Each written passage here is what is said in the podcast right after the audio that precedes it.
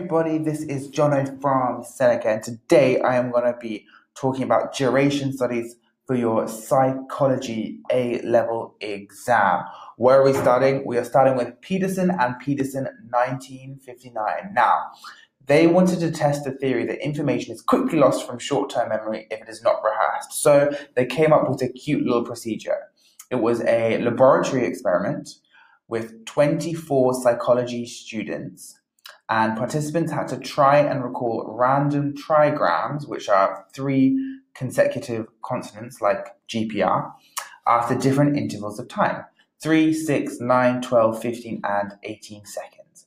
During these intervals, participants had to count backwards from a random number in groups of 3 and 4.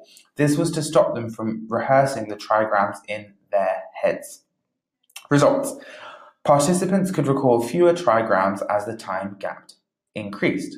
So after a three second interval, participants recalled 80% correctly. After a six second interval, participants recalled 50% correctly. And after an 18 second interval, participants recalled 10% correctly. Conclusion Our short term memory has a limited duration when we can't rehearse information. It's thought that decay, the automatic fading of memory that's not rehearsed, causes information loss from short term memory. So let's analyze what are the pros. There were good control of variables in this study because of the laboratory setting. However, there are some cons of this experiment. The two that I would take away is the firstly, it has low ecological validity. And this is because of the artificial setup. So low ecological validity, it's not really like something that's going to happen in real life. Like how many times a day do you try and remember like a bunch of trigrams? Like honey, not a lot. Secondly, a lacking variety of stimulus. There's no data on whether the type of stimulus affects the duration of short term memory. So, those are two cons that I would take away from this experiment. So, do, let's summarize the Peter and Peterson experiment. What were they trying to study? They were trying to look at and test the theory that information is quickly lost from short-term memory if it's not rehearsed. So Peter and Peterson is all about rehearsal. Um, let's move on to talk about Bahrick et al. 1975. And they studied very long-term memory, which you might hear me call VLTM, by testing the ability of people to recall the name of ex-classmates.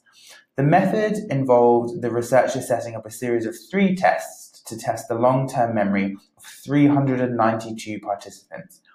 And the participants were tested 15, 30, and 48 years after graduation.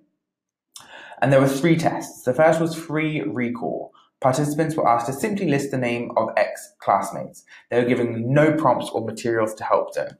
Next was photo recognition. The participants were asked to recall the names of people from their photographs from their yearbook. No list of names were given. Finally was name recognition. The participants were asked to match the names of people to their photograph, i.e. they were given a randomized list of names. The results. Honey, the results are in. The results showed that the free recall declined the most within 30 years, whereas the name recognition maintained a higher accuracy. 15 years after graduation, there was a 90% accuracy for the name recognition test, 60% accuracy for the free recall test, and this was even true for large class sizes. The results continued. 30 years after graduation, there was only 30% accuracy for free recall, and 48 years after graduation, name recognition was 80% accurate, and photo recognition was 40% accurate. So let's concisely summarize the method of the Bahrick et al. study there was a series of three tests to test the very long term memory, 392 participants, and they were tested 15, 30, and 48 years after graduation. There are three types of tests photo recognition, where the participants were asked to recall the names of people from their photographs from the yearbook and no names were given. Free recall, where the participants were asked to simply list the names of ex classmates and they weren't given any prompts. And finally, name recognition, where the participants were asked to match the names of people to their photographs. So they were given a randomized list of names. So, what are the conclusions from the Bahrick et study? Well, overall, through the years, recognition was more accurate than recall. They concluded that information is stored in the long term memory, but the information may be difficult to retrieve. The forgetting process is very slow compared to other studies which only examine memory in a laboratory setting. Bahrick et al. attribute the slowness of forgetting to practice and the effect of over-learning. What's overlearning? People during high school, that could be you, spend a lot of time learning other people's names and practicing them. In other words, names that we are well practiced to are difficult to forget. This information, the names, is meaningful to the participants, perhaps more so than, for example, other knowledge learnt during the same time period. Ecological validity. A main strength of the study was the high ecological validity. It was a field experiment conducted over a long period of time and tested names. If this episode has got you in the mood for more revision, then head over to senecalearning.com where you can revise all of your A level subjects absolutely free.